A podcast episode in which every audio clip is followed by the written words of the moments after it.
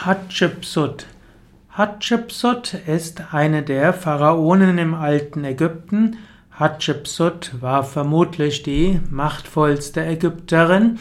Hatschepsut regierte vermutlich von 1479 bis 1458. Manche sagen auch etwas früher oder später, jedenfalls um die 20 Jahre. Hatschepsut wird als wird der 18. Dynastie, also dem Beginn des neuen Reiches zugerechnet. Hatschepsut selbst bedeutet die erste der vornehmen Frauen.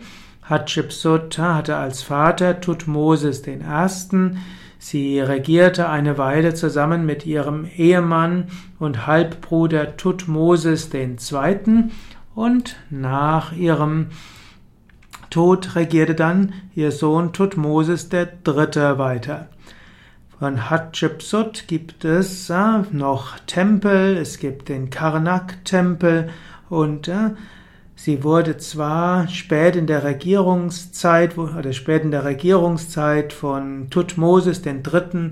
wurden viele ihrer Statuen unkenntlich gemacht, aber bis heute kann man ihre Tempel besichtigen und viele Menschen können im Tempel der Hatschepsut tiefe spirituelle Erfahrungen machen.